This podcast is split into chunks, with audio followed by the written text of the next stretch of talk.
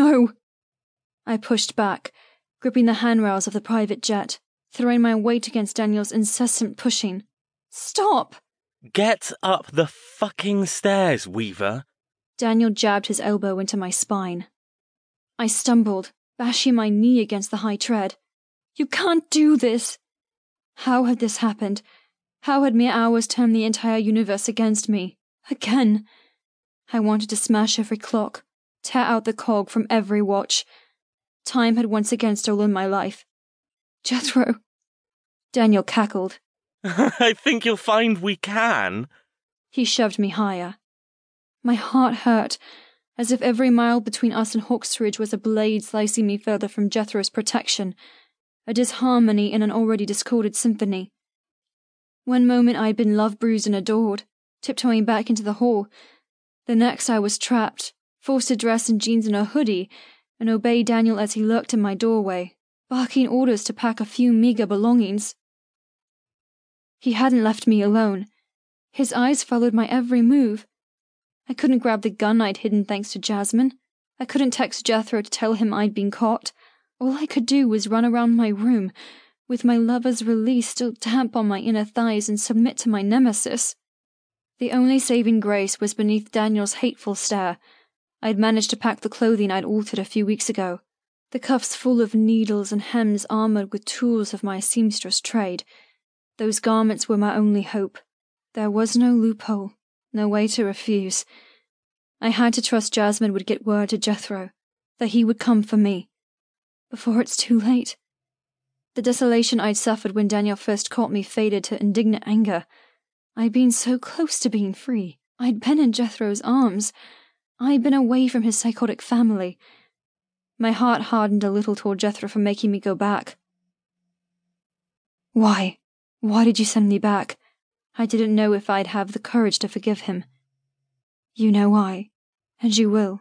Of course you will. I couldn't hate him because I wasn't selfish. He'd sent me back to protect all of us, those precious few who'd accepted him and he'd accepted in return. Love was the worst enemy, winding its commitment, ensuring no freedom when it came to clear headed thinking of adversity. Jethro loved too much, felt too much, suffered too much, and his siblings would be our downfall. Kestrel and Jasmine relied on him, just like I did. The responsibility of settling his family's wrongs was a terrible burden to bear. But he's not alone. I might have been stolen. Jethro's plans to save me might be ruined, but I was still alive, still breathing. I wasn't the naive girl who first arrived at Hawksridge. I was a woman in love with a hawk, a weaver who would draw hawk blood. It's not over.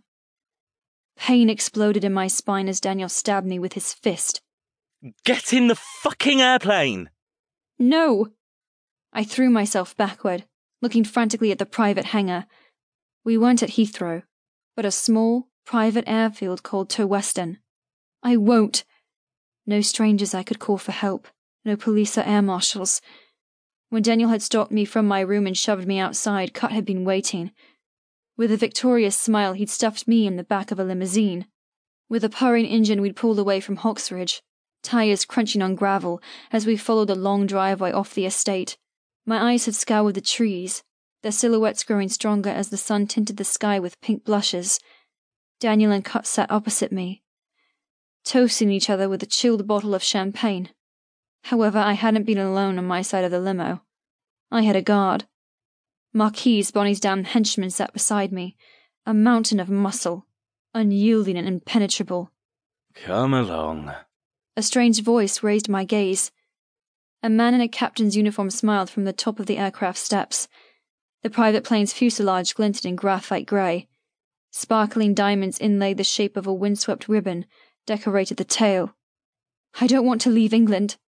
Daniel laughed behind me. like you have a choice.